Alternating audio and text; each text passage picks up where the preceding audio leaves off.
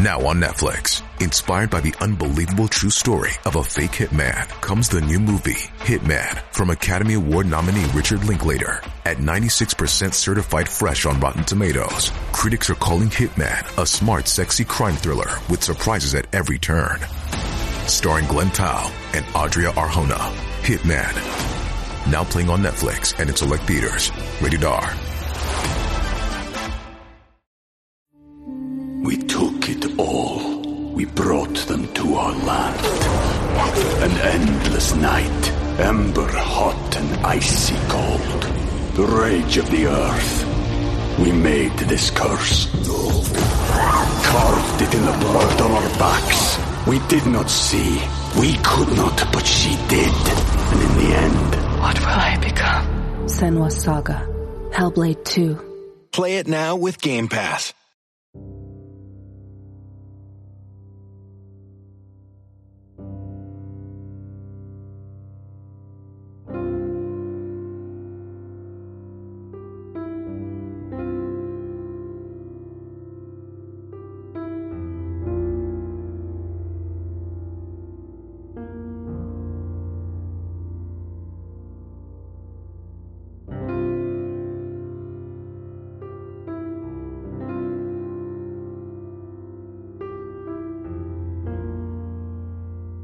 On February 9th of 2004, 21-year-old UMass Amherst student Maura Murray disappeared in the White Mountains of New Hampshire in one of the most perplexing mysteries of our time.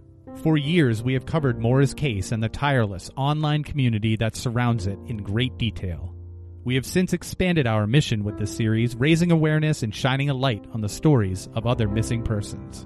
We now sit on the board of directors of the nonprofit organization Private Investigations for the Missing, which was founded by Bruce Maitland. Bruce's daughter Brianna Maitland went missing from Montgomery, Vermont on March 19th of 2004, just 6 weeks after and about 80 miles away from where Maura Murray vanished.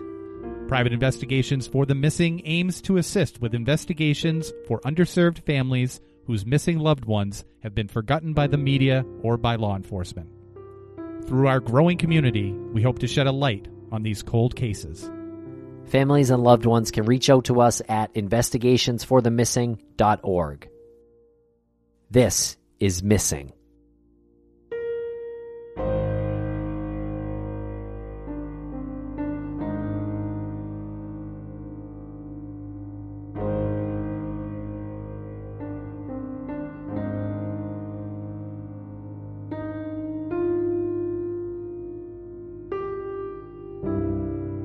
Welcome back to Missing. I'm Tim here today with Lance. Lance, how are you today?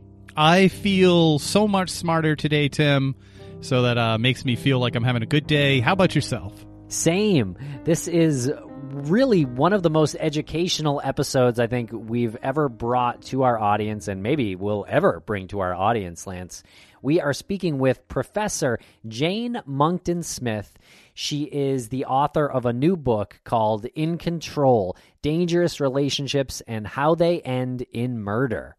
And Lance, she's developed this homicide timeline. It is truly remarkable. Right, the eight stages. So there are eight escalating stages, which inevitably leads to murder. But she does point out you can stop it. You can recognize, you know, step four. You can get out of the situation. You can tell tell people about it.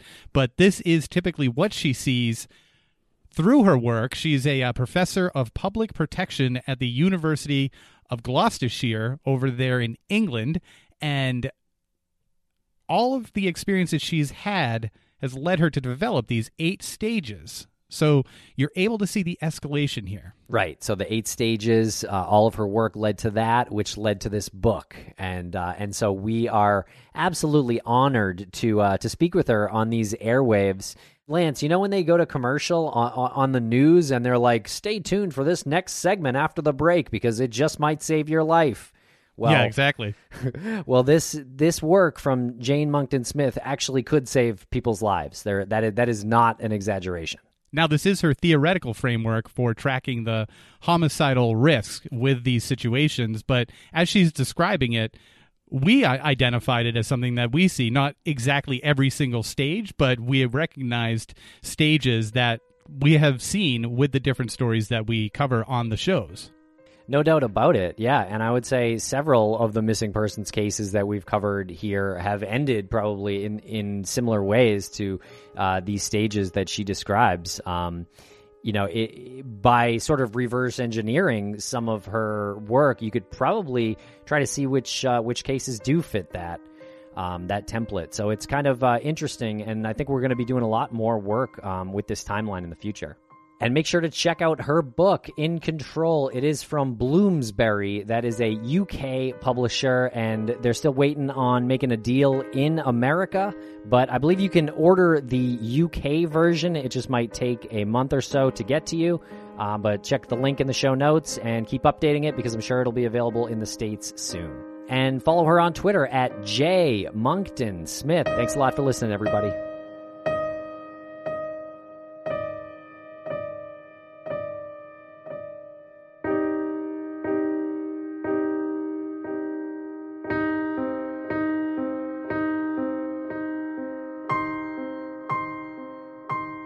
Welcome to the podcast, Dr. Jane Monckton Smith. How are you today?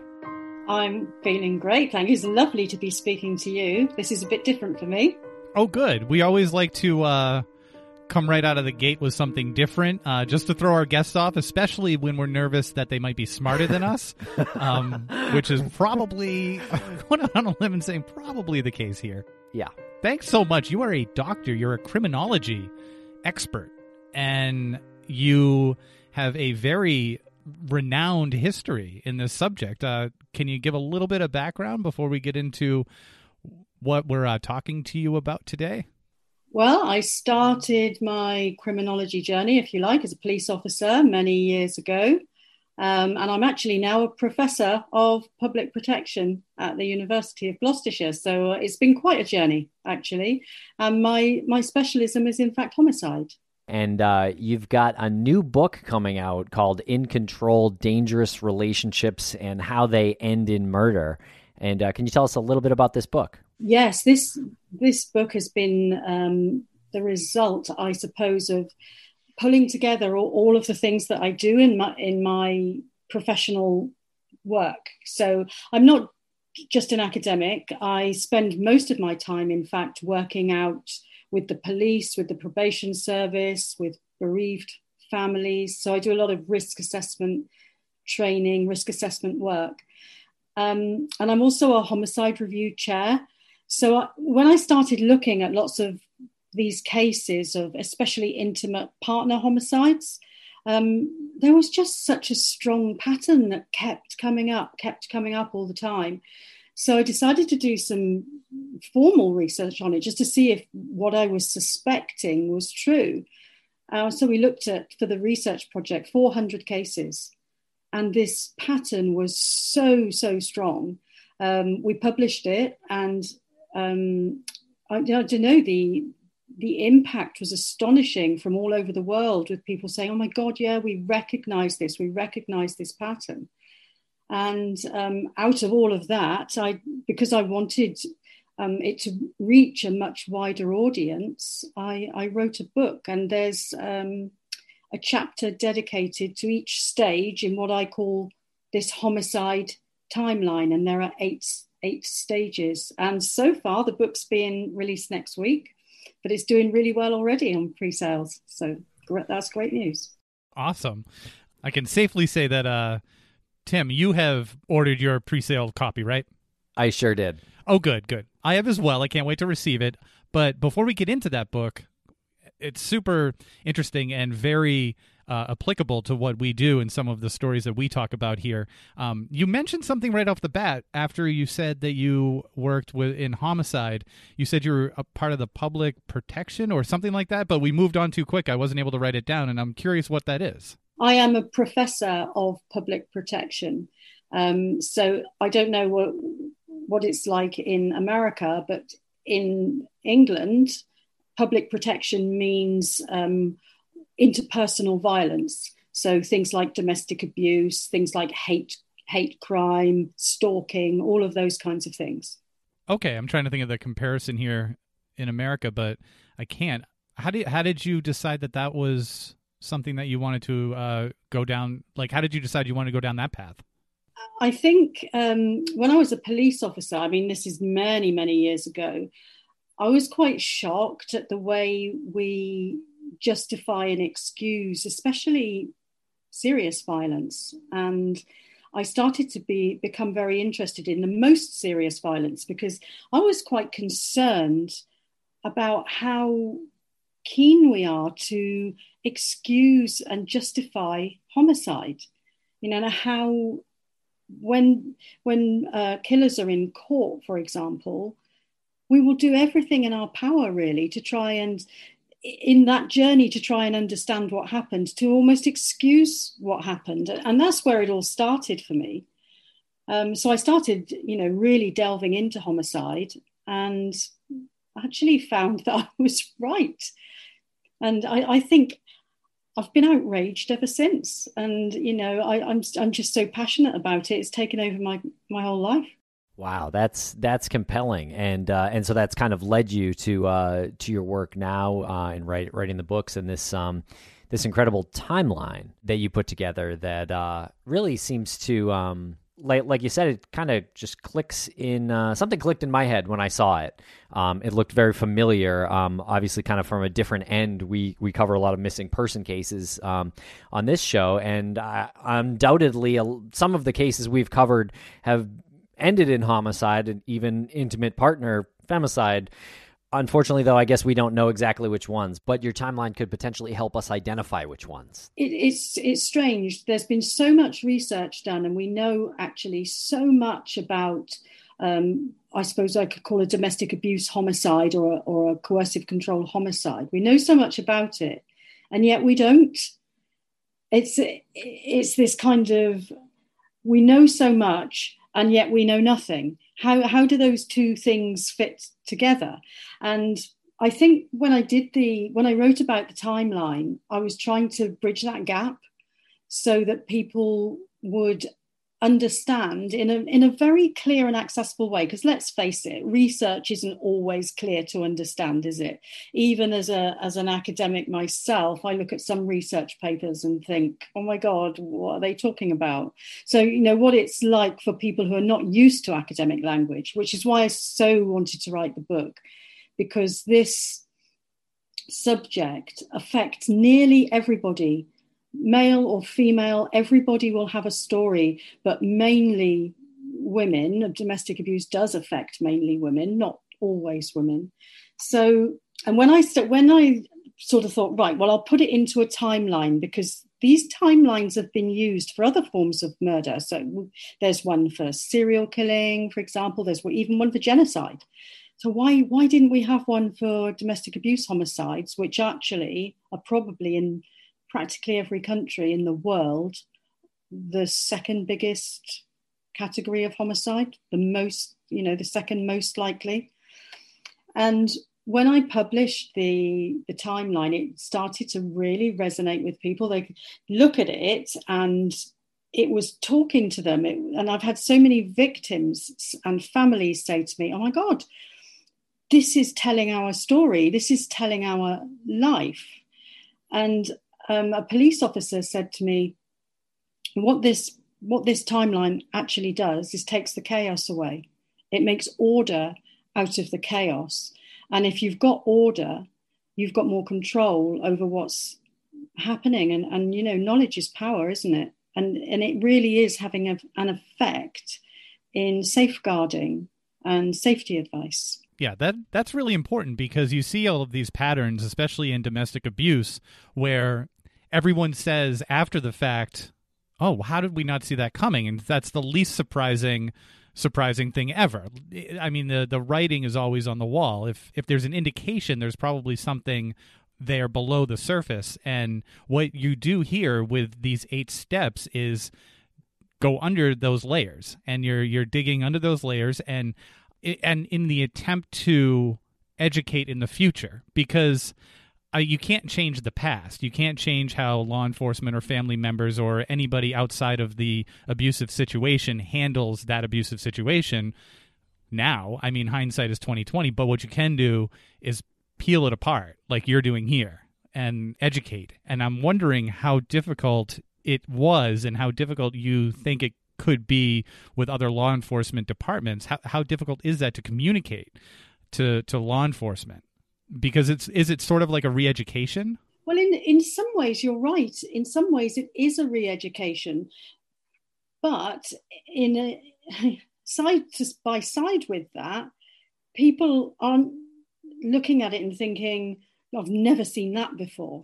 So it's, it's you know it is translating across. They just have to reinterpret what they saw in the light of what they now know.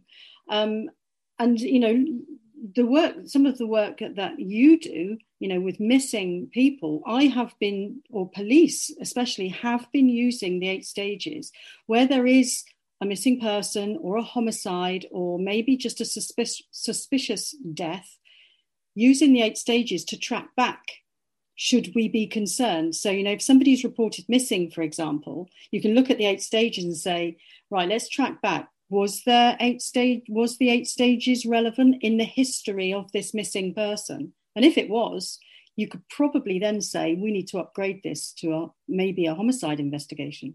It's resonating with police from before a homicide but also afterwards Wow, that is that's a really interesting um, way to look at uh, missing person research, and uh, something I think we'll definitely uh, attempt in the future. Uh, thank you. That's your work is um, is pretty incredible. And um, one similarity that I noticed uh, that you have on social media to our friend uh, Professor Liz Yardley is that you both get really frustrated when headlines say, "Oh, man snaps and kills his partner."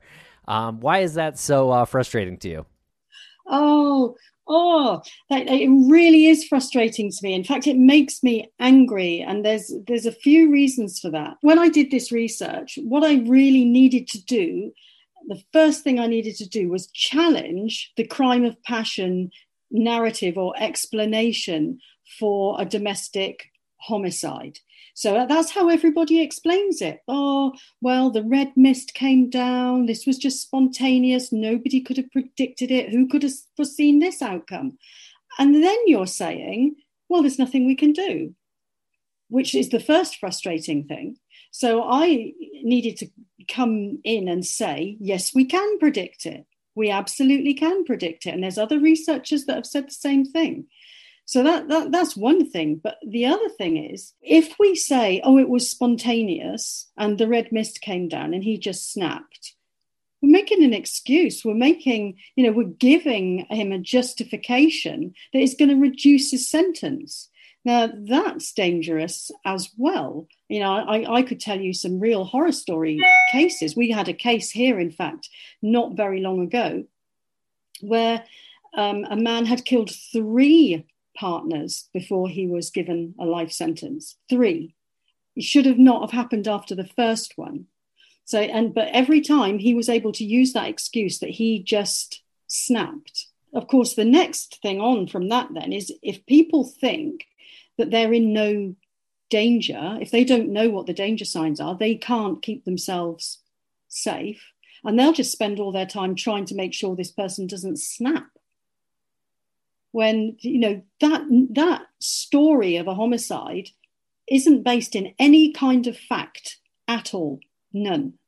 So yeah i know you're right. You can tell i get angry about that. Well as you should. Where does this um i guess nonchalant attitude come from? Does it is it like steeped into the uh the the the toxic masculinity of the past? Is it steeped into literally caveman days well, you you were the one to bring up toxic masculinity, but um, I think it's yeah, you're absolutely right because if we if we go back into history of um, kind of Western cultures, women were owned by men, literally, and still, you know, you look at some countries in the world, and that is still literally the case. And if you look at somewhere like France, for example, actually had the crime of passion written into law as a defence.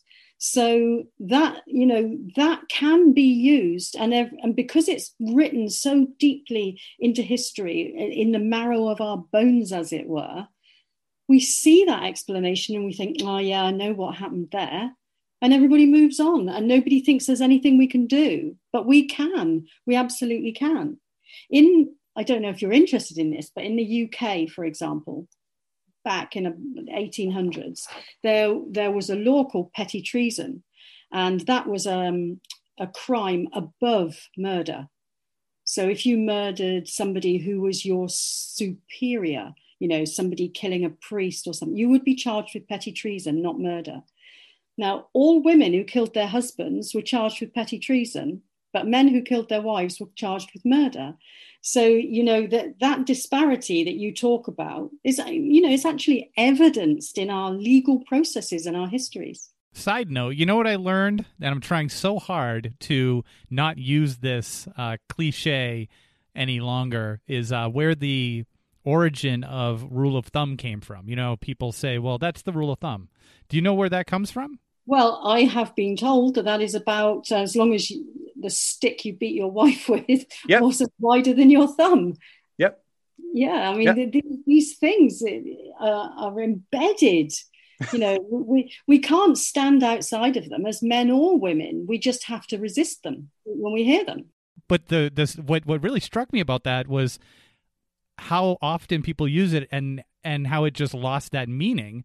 And it it still it's that's where it came from but no one knows. I mean just a you know you have to be sort of a trivia geek to to know that but it just became such a common phrase applied to everything that was uh like just common knowledge. Well you know just the rule of thumb. Like i mean if you were to if you were to say uh you know rule of bullet people would be like what does that mean? You'd have to say well that's you can't use a caliber bullet larger than this to you know shoot your parents and people would be disgusted by that I know. I, when you go back into language, it's really shocking, isn't it? I mean, there's another example of that is the word hysterical, which when I started researching, I was oh, I was outraged at that word and how it only applies to women. And that's where the word hysterectomy comes from. You know to cure hysteria you give a woman a hysterectomy. And then when you you get a sense i think from that kind of language don't you of that embedded in and it is sexism. It is. We do judge men and women differently. And we do give men lots and lots of excuses and justifications for killing their partners. Oh god. This could really be a um sort of a morbid geek out sec- session that we could go into, uh, but let's uh, jump into these stages, uh, if you don't mind. So you have eight stages here laid out, and uh, stage one is pre-relationship history, criminal record, allegations, and that's sort of an indicator. Sort of prologue is meaningful here.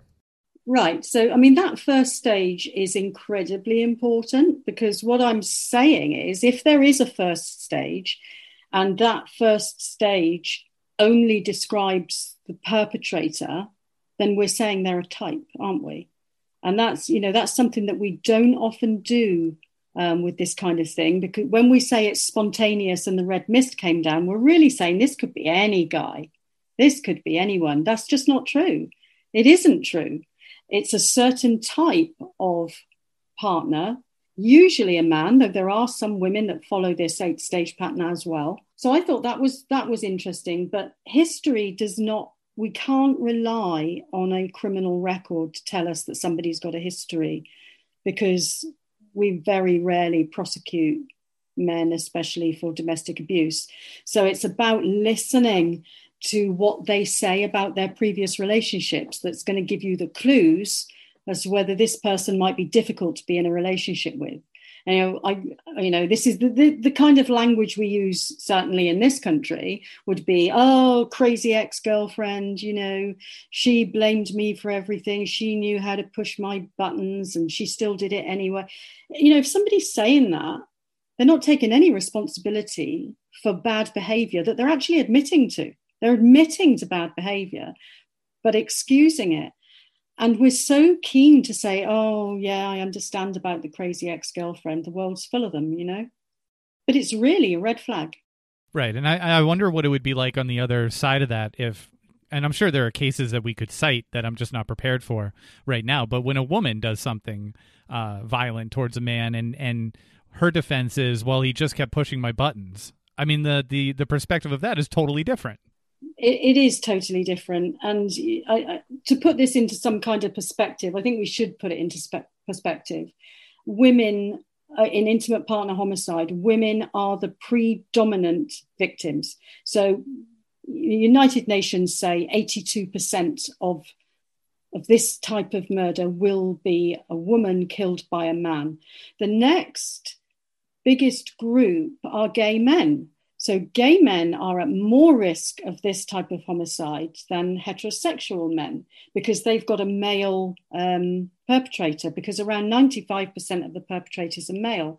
So, whereas it might feel unfair to make this a gendered or sexed debate, that you can't escape it in this particular category of homicide. You really, really can't. But we did do some research on women who followed this eight stage pattern. There's just not very many of them, but they are there. Okay, and uh, stage two, early relationship uh, warning signs. I thought it was interesting that uh, that you included early cohabitation. So that's like um, like a guy or or someone in in this case, sort of uh, getting too close too quick. Yeah. So um, what tends to happen in in this early stage when people meet, the the person who's going to become a problem is usually more intense about the relationship. It may be that the that the other person is as well. We say the woman is as, as intense, but not always. But they will try and push and push and push the relationship to move on very quickly to a stage where you're in a an exclusive relationship together, living together, maybe. So some of the things we saw that kept coming up were moving in together early uh, getting pregnant early, getting very jealous very, very quickly, and, and seeking out um, some form of commitment. But the scary thing about stage two is that victims don't recognize, and I did interview killers for this as well. I, you know, I, I spoke to everyone. Once you give a commitment to a jealous and possessive person, you can never withdraw it that's it. You've signed a contract and only they can release you from the contract. You cannot release yourself. And that's when the danger starts. And that's what happens in stage two. Now, does this um, play out in a similar fashion if the person or if the two people are in a long distance relationship or if one of the significant others uh, works a lot and is not is not home a lot and therefore opens up I guess like that door into this paranoid jealousy that they might have because they're just not there with the significant other and they start creating scenarios that might not be accurate? Well, I would say to that, they're going to be paranoid and jealous whether they work in a way or whether they're at home with you. That's a good point. it, it's just who they are. It's who they are. They, you know, it may be um, more noticeable, perhaps, if there if there's a distance between the two people um, the the accusations or the paranoia may be more noticeable, but they don't become jealous and possessive. They are already, when they enter the relationship, jealous and possessive people. It's not like they're going to grow into that. I mean, some people some people might have suspicions, but that's a far reach from something that is uh, as dangerous as what we're talking about. And that type of person's always been like that and that person's always been like that. You know we all get jealous don't we? And jealousy is normal. I'm not trying to pathologize jealousy. What i'm saying is routine jealousy intense or paranoid jealousy or possessiveness as a you know as something that, that is brought up regularly is a problem. If it's just the odd, you know, I saw you talking with your ex tonight and I felt jealous, that's normal. That's okay, depending how you respond. But if it's, you know, where are you going tonight? Where are you going tomorrow? Are you wearing that dress? You know, how are you getting home? I'm going to come and get you. And, you know, all that probably sounds a bit cynical as well. But when you start putting it all together, that's a problem person and it's never okay. Right. Okay. And we're still in the early stages of, of a relationship, really, here at this point. And so stage three kind of uh, gets a little gets a little deeper, I guess, because um, this is where coercive control uh, is listed. Can you tell us a little bit about coercive control and how it begins? Well, coercive control is um, people don't really understand us understand it very well. But I mean, your own Professor Evan Stark, um, he wrote the the book, didn't he, on coercive control? And we now have um, it's it's now a criminal pattern in this country, um, and it's spreading. I think Australia are looking at it now. But what coercive control does, and this links into the jealousy and the possessiveness, coercive control traps somebody into a relationship so they cannot leave. It's like a, it's like creating a, a hostage situation.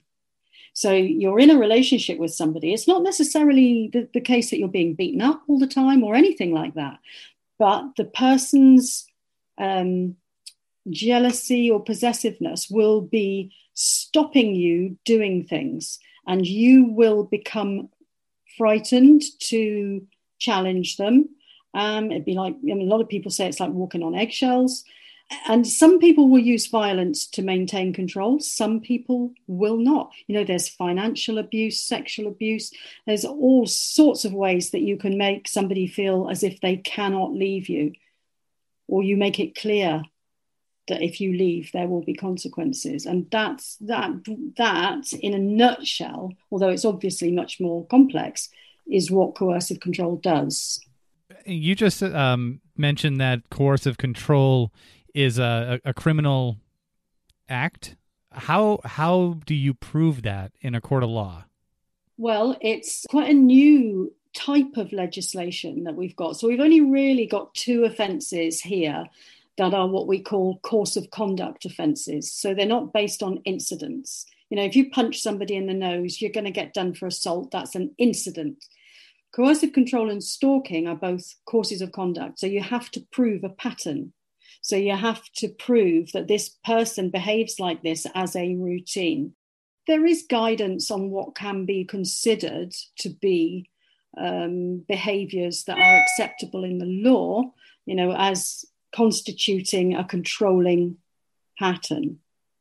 So, probably the law says on more than one occasion, you know, on t- at least two occasions, this has happened.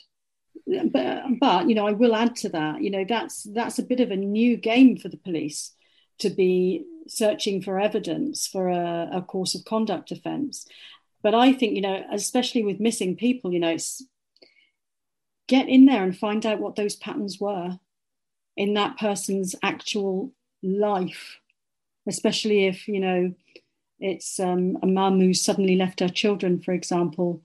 Um, what were the patterns? Was she free to do what she wanted?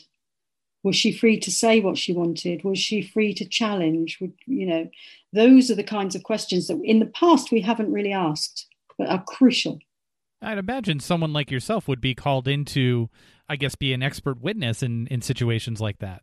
I do. Uh, I do work with the police a lot. Um, I've been expert witness in uh, inquests as well, um, and I also, I just this week, in fact, I helped the police with um, a stalking case where I did. I what I tend to do is a risk report or a threat report that um, lays out, especially using the eight stages um, lays out where we are in this journey. You need to do something, you need to do something now because we've got to this stage. And if you don't act now, it may be too late. But also, in I've done cold case homicides where we've applied the eight stages uh, to the history. We'll be right back after a quick word from our sponsor. We took it all. We brought them to our land. An endless night, ember hot and icy cold. The rage of the earth. We made this curse. Carved it in the blood on our backs. We did not see. We could not, but she did. And in the end, what will I become? Senua's Saga. Hellblade 2. Play it now with Game Pass. Have you made the switch to Knix? Millions of women have made the switch to the revolutionary period underwear from Knix. That's K-N-I-X. Period panties from Knix are like no other, making them the number one leak-proof underwear brand in North America. They're comfy, stylish, and absorbent, perfect for period protection from your lightest to your heaviest days. They look, feel, and machine wash just like regular underwear, but feature incognito protection that has you covered. You can shop sizes from extra small to 4XL. Choose from all kinds of colors, prints, and different styles, from bikinis to boy shorts, thongs to high rise. You've got to try Knix. See why millions are ditching disposable, wasteful period products and have switched to Knix. Go to knix.com and get 15% off with promo code TRY15. That's knix.com, promo code TRY15 for 15% off life-changing period underwear. That's knix.com. Thanks to our sponsors, and now we're back to the program. Stage four is uh, trigger warning signs and separation, threat of separation, mental health deteriorates. Well, what stage four actually is is a trigger. So that's what the, the stage is called trigger. So you you've been in this relationship, okay, with this person who's trapped you in the relationship because they they own you, you know, you're not allowed to leave. So the biggest trigger for a homicide is that person leaving, attempting to leave, or the, the controlling person imagines that they might leave. So that's the biggest trigger. There are other triggers, and you did mention some of them. Um, sometimes physical or mental illness or health deterioration can be a trigger. I, will give dementia as an example. So, if the victim of the abuse, for example, gets dementia, all of a sudden they don't respond to the control in the way that this person's got used to. And medical professionals come in and start making decisions, and that takes away control, and they really can't deal with it. So, other things like retirement or bankruptcy is another one that takes control away from this person. I mean, I've seen lots of cases with bankruptcy at the core where children have ended up being killed as well. So, this trigger stage, how they respond to the trigger, tells us how dangerous they really are. Interesting, because when you hear the word trigger, most people automatically go to what the victim did to trigger the individual uh, but there's so many other elements and essentially it's something that is out of their control.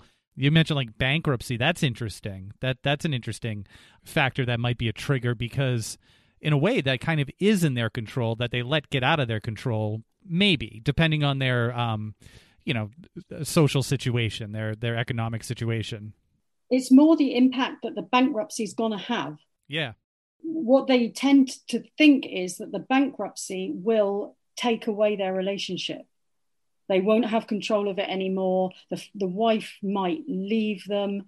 Then may may have a home no longer, and that's why in those cases they will just kill the family rather than face the consequences. I'm not saying that's a common thing to happen, but it does happen. And it's not about what the victim has done, it's all about how much control this person believes they have over their life and the situation that they're facing.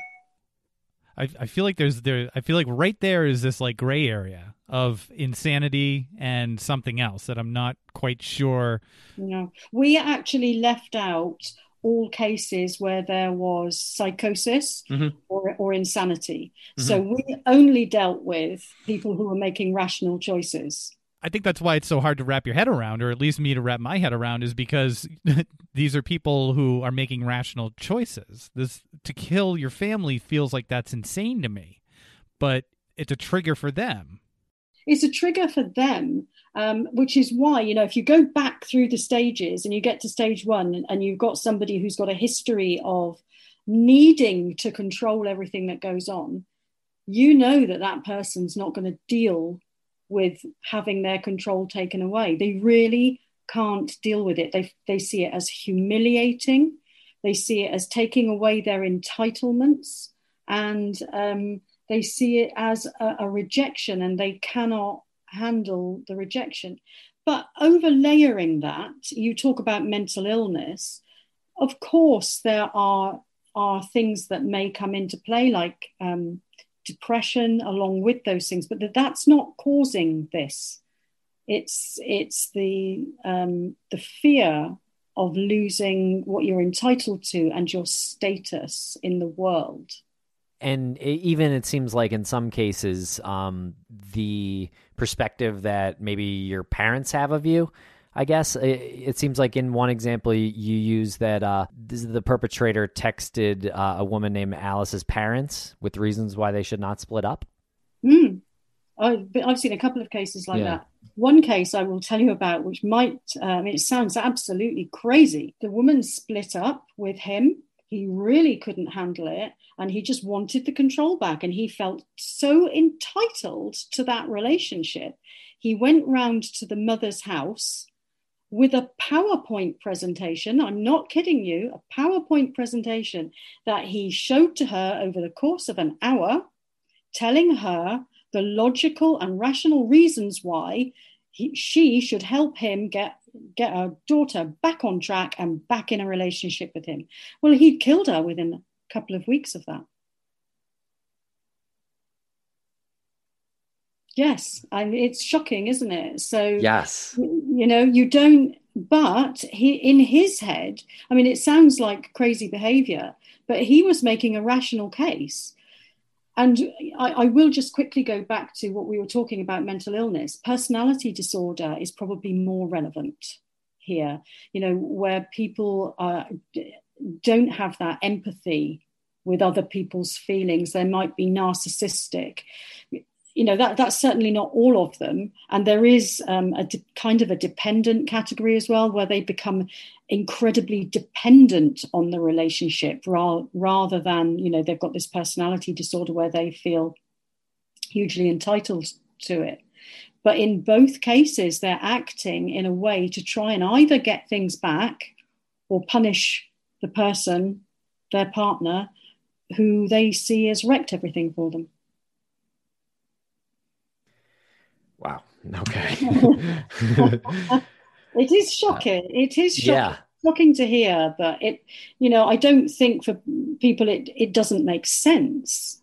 Right. No, it does. Um, you're saying that someone who suffers from like a maybe malignant narcissism, um, they're not insane. They're going through uh, steps of control, and and they even rationally think that this person is better with me than without me for these reasons. Um, but when they lose control, it actually gets physically dangerous for the person. Yeah, it, it absolutely does. Um, and we collected evidence at every stage. You know, we didn't just theorize, we came to these conclusions from the evidence that we were finding in over 400 homicide cases. As you go on through the stages, they become more and more shocking. Okay. Well, uh, stage five is escalation. And um, this is where concerning behaviors even get more serious. And uh, we're, this is where we start talking about stalking. And I guess that means even, it says even low level, but that means physical stalking. Well, what that means is, um, right, so stage five is a response to stage four. So stage four is a trigger. How does this person respond to this trigger, this loss of control. So, what they will usually do is try and get the control back. So, they will start throwing everything at their partner, usually, to try and get the relationship back or the control back. So, that might mean begging or crying or threats or violence. And very often, this is where stalking, as you just said, this is where stalking starts. If the relationship does break up, that's when the stalking starts. But depending on how you um, define what stalking is, it's probably been going on anyway all through the relationship. With the, you know, we have so much, so much evidence of cyber stalking of partners. Um, so, you know, from hidden cameras and listening devices and GPS tracking and stealth software on the phone and, you know, checking the petrol, all, all of these things have been going on for some people without their knowledge. And when they leave the relationship, they're going to continue with those behaviors very often. And in this country, you can't charge stalking unless the relationship has broken up. And you mentioned threats of violence. Uh, I'm sure there's threats of violence towards the other person, but do you find that there's often cases where there's threats of violence towards themselves and maybe even confiding in their partner's friend that they might hurt themselves so that their partner's friend will tell them almost in a way where, you know, well, listen, person X is, you know, he's told or she's told me either way, um, this person's told me they might hurt themselves if you don't do something. Have you found that to be the case? That's not just what I've found, that's been found in research that's been done over decades. Uh, threat to suicide in at this stage, it's, you know, if it's at stage three, you know it's a control tactic usually. At stage five, it's an even higher risk. If someone's threatening to kill themselves to control you, we always say to police officers, read that as a threat to homicide because they may well be they may well be thinking about killing themselves, but they'll take you with them. Or it's an empty threat and it's just literally a control tactic. But either way, they're thinking about death as the resolution. Nobody should be thinking about death as the resolution to this uh, loss of loss of control over someone in their life. Okay, and uh, so yeah, this this discusses uh, a lot of cyber stalking, um, hacked uh, potential social media accounts, leaving gifts and messages, um, maybe using language like "I won't let you leave" or "I can't let you leave." If I can't have you, no one can. Mm-hmm. If I can't have you, no one can. Is I think in research from from the United States as well, the most common thing said by these people, the most common time and time and time again. That's what they're saying. And that gives you a kind of insight into their head. There was this one guy I went to visit in prison who had um, killed his wife. And just to give you an, you know, an insight into their heads with these things, the first thing he said to me as I sat down was, you realize that I'm the real victim here, don't you? It's this kind of, um, I think, well, yeah, the dead person clearly is not the victim here, it's you but it's you know that's their thinking that there's this injustice being done against them and they've got to act against this injustice and they feel they they feel justified. So they will do all these stalking behaviors and they they will physically stalk they will cyber stalk. And at this stage that is incredibly dangerous. It is a red flag because it's saying they're not accepting the end of the relationship they're when, continuing to act. When you were speaking with this person, this person was in uh, was incarcerated, right? Yes, he'd had he got a life sentence. How long had he been in there before you had spoken to him? Uh, probably been in there about eighteen months. I think. So after eighteen months of being convicted, he was still he was still going with the it's I'm the victim here. Yes, and then he went on to say and I do discuss this in the book, he went on to say, Nobody comes to visit me. My kids don't come to visit me. Now, his kids were adults. Um, they don't come to visit me. I, you know, and it's so, you know, that's proof. He said, That's proof that I'm being blamed for everything. And I was thinking, he's not even, he's not giving a thought to what his children would think about someone who killed their mother. Not a thought. And he never mentioned her by name through the whole interview. Okay, so that's there's no real reform for something like someone like that. There's not there's just not like a there's a box in their head that isn't checked uh, when it when it comes to uh, empathy for someone, and he's never going to get it. He's never going to get that he's not the victim. There is that correct? No, he's never going to get it, and um, he's not the only one, only killer that said that to me. Not at all. Um, I think it's that feeling of entitlement and justification that's driving it. That sense of injustice that just because the person's died, they don't feel remorse. Um, research tells us um, that the most common emotion after homicide is relief, not remorse. So, you know, if, if you take that on board and you're thinking, well, what were they thinking before if they now feel relieved? And that's the same for um, serial killers as well. You know, they very often feel relieved rather than remorseful. A lot of, um, especially serial killers, never get to a stage of remorse, do they? Ever. Right. And, and neither neither do these um, these intimate partner killers. Right. Because what has been building up up until that point has become this um, like a big dangerous ball of burden that they have. Yeah, they can't let it go. Yeah. They've got to get the control back. They've got to resolve the situation for themselves. And unfortunately, some of them see homicide as the only way to achieve that. And, and we can move on. I just have one more quick question on, on where we're at right now. Is there like a common thread that you see with um, an occupation or some sort of vocation that these people might have, or it just it's it, it sort of spans the the whole spectrum? I think it span, spans the whole spectrum. Although, if you were looking, well, this is contentious, but um, if you're looking at domestic abuse rather than domestic homicide, two different things, but related, the worst professions for domestic abuse are policing and the armed services.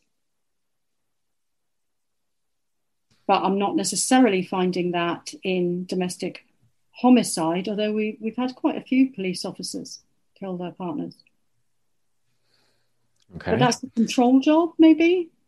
Maybe more controlling people are in those kinds of very structured organizations. Yeah, uh, structured and high stress. Always sort of on the on the defensive and and faced with the you know sometimes faced with the worst of humanity. So that's sort of all they see for the most part. So I could I can see how that could be maybe a common thread if you were to look for one because in domestic abuse. Uh, yeah. We've, we've definitely seen that. Yeah. I mean, it makes sense. Like, how do you put a human being with a human brain into a situation every single day where they think these thoughts every single day and not expect them without the proper treatment of not, I don't want to say therapy, but without the proper back end to that. So here, go out into this situation.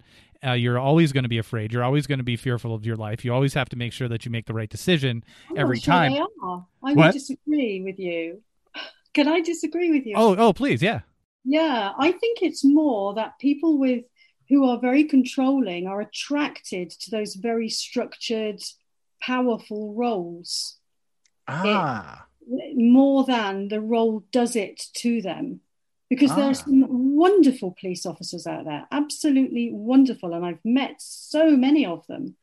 I'm just saying the research says that people with control issues and that translate into domestic abuse are attracted to those very structured, powerful roles. It's just another perspective. No, that's good. Uh, Tim, we'll make sure that we cut the part where she disagrees with me. Perfect. So stage six is change in thinking, and and uh, this this starts to get really terrifying. Um, so this is last attempts at reconciliation.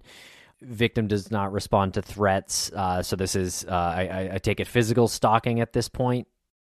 Well, if I just say um, about stage five, because might be fr- frightening people. Stage five is pivotal because this is where it usually ends every, everything usually ends here at stage five. So either the person will think, this is too much trouble. I'm just, I'm leaving. Okay, I accept it. I've done all this stuff. I've done the stalking. I've done the threats. It's not working. And then they go back to stage one as somebody with a history. Or the re- relationship gets back together again and they just circle back to stage three. The real problem is is if they don't do either of those things and they keep moving forward to stage six that you've just talked about. That's when we get really dangerous. Wow. Yeah. So okay. at stage five, they could they it can end at stage five. So the relationship can end or it can no. So you can see lots of people who are controlling and possessive and jealous will go through, get to stage five, will kick off when that relationship breaks up, and they may kick off for a long time, but eventually they will accept and they will go on to the next relationship or they will reinstate the relationship. If they don't do either of those two things and they move on to stage six, that's when police and everybody should be thinking, oh, we got to do something. This is now very dangerous. Okay, thank you for clearing that up. That makes a lot more, uh, much more sense now.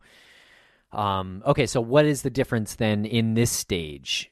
This is a very difficult stage to see, um, but it's we've called it a change in thinking because this is where they've been trying to get this person back. It hasn't been working. They've been getting angrier and angrier at the, the perceived injustice, and this is where they decide that homicide is the resolution that they can live with.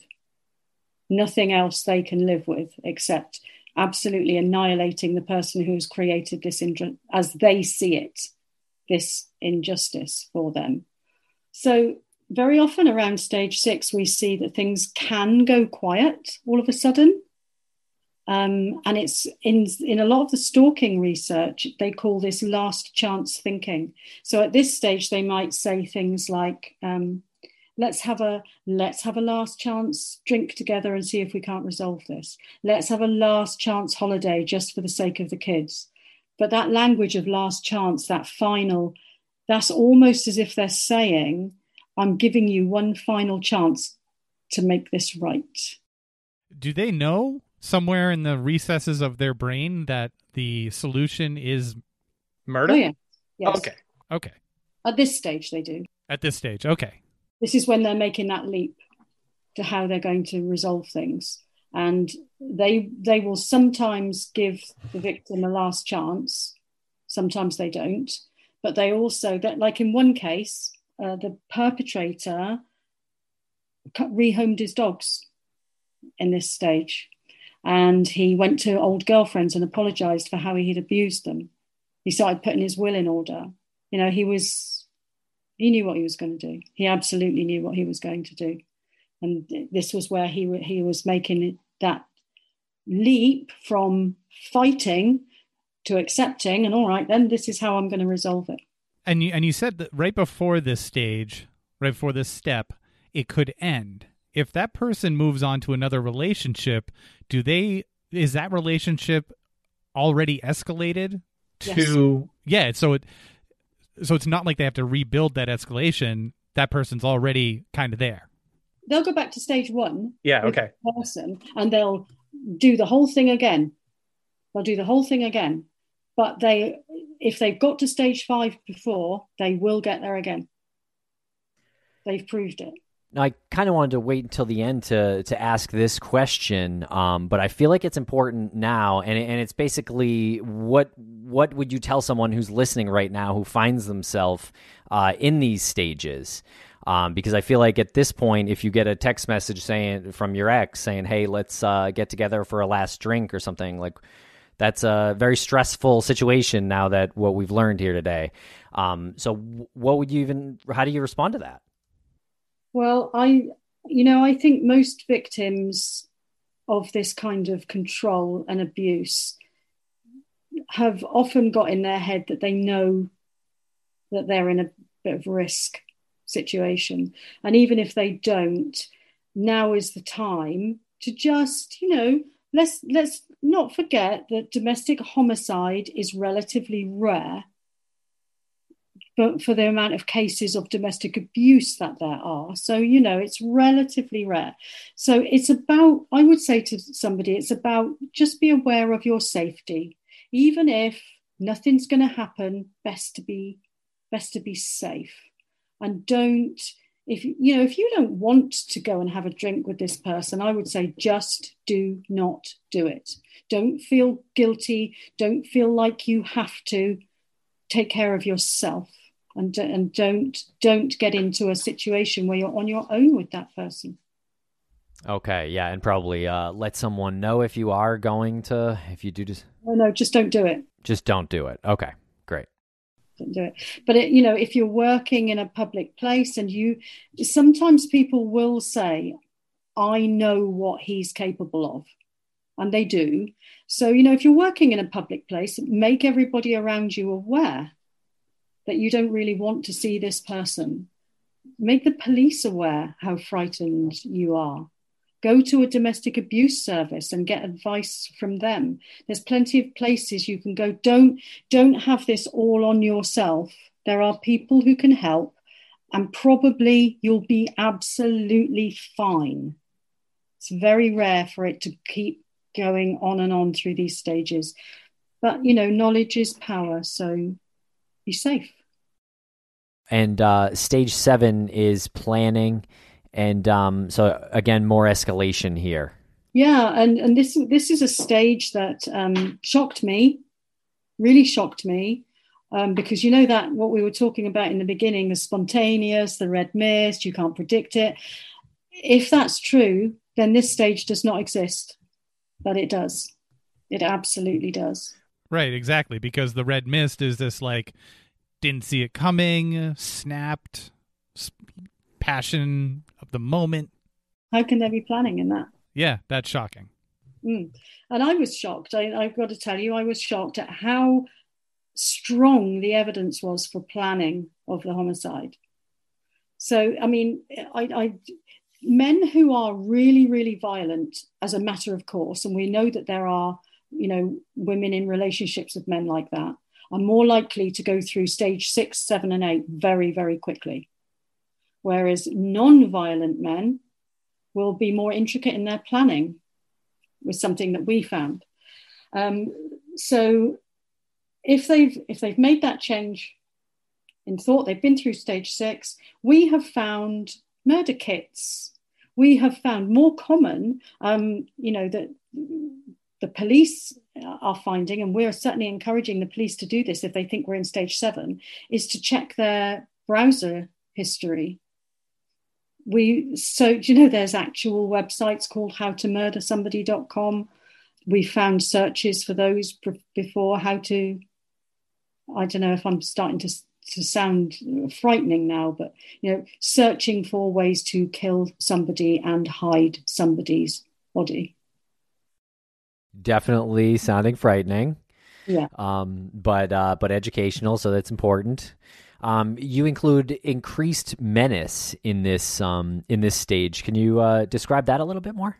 Well, the increased menace is usually something that a, a, victim will tell you about, and very often we don't listen to victims enough. We we don't. Yeah, uh, so many victims may say to the police, "I'm really frightened. I think he could really hurt me. I think he's going to do something." We should listen to that because they know what the person's capable of. They've been in a relationship with them. They've got a certain level of fear. Um, so they, if they say, wow, you know, this just feels more menacing than before. That's something that we need to listen to. And if you're a victim saying that to yourself, like I said before, okay, it's probably nothing, but be safe anyway. Be safe anyway. Do what you can to be safe and until you you feel safer to do something. Tell people of your fears. Don't feel guilty. Don't feel that you're being over dramatic. Tell someone is that feeling that you're being over dramatic and the feeling that you might be acting as an alarmist is that something that has always been there with the victim or is that something that has been planted there by the perpetrator oh i mean both column a and column b if you like um, so victims very often are made to feel you know there's there's that term gaslighting isn't there where victims are um, coerced and manipulated into not trusting their own judgment um, and that's very, very common in domestic abuse. So, yes, a lot of victims feel like nobody will believe them, or perhaps they don't believe themselves. But, you know, I'm sure you've heard of the book, The Gift of Fear, Gavin de Becker. Fabulous book, been, been around for a very long time. And he says in, in that book, trust your instincts.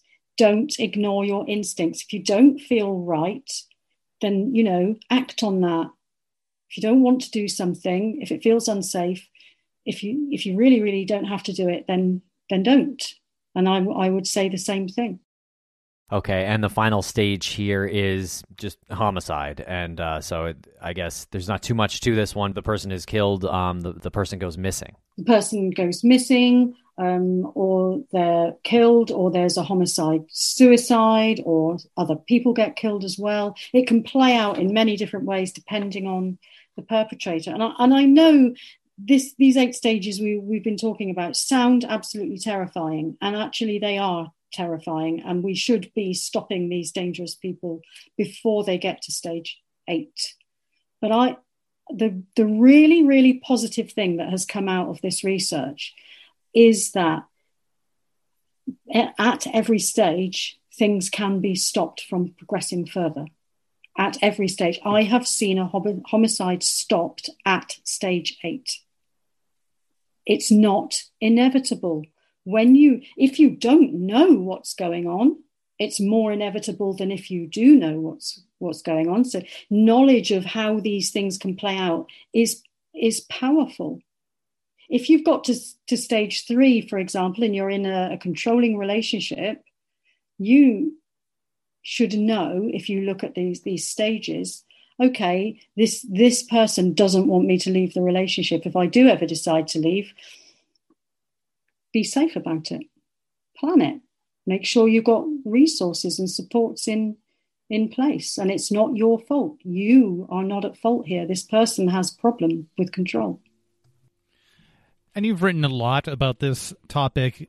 Do, do you do any um, seminars or are you doing any virtual seminars or anything? Because I feel like it's really important to um, get it out there as in as many forms as you can. I, I am. I work. I'm I'm doing lots and lots of training webinars. I've got an online training course that people can do wherever they are in the world. You just log on to it, um, and you can do it online wherever you are. I've written a book, as you know, because I really do want these things getting out to the people who it most affects, and that's victims, but also police officers and lawyers. Um, and victim support workers and probation officers, you know, all of the people that can possibly, if they're told that somebody's frightened, they they can start to understand what they're being told and how to respond. Thank you so much for your time, Jane Monckton Smith. And where is the best place for listeners to pick up your new book, In Control? Well, I know that it's on Amazon and it's on all of the bookstores. I'm I honestly don't know. I don't think it's it's not on general release in America, but you can get it from the UK at the moment. We're still in talks with America. So let's hope that they like us.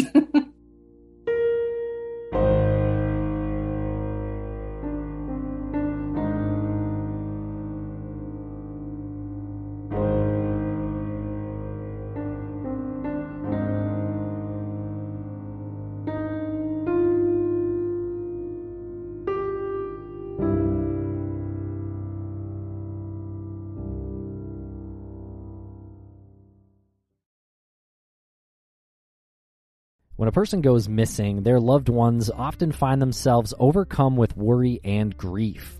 Bruce Maitland started the 501c3 nonprofit organization Private Investigations for the Missing because he knows this feeling all too well.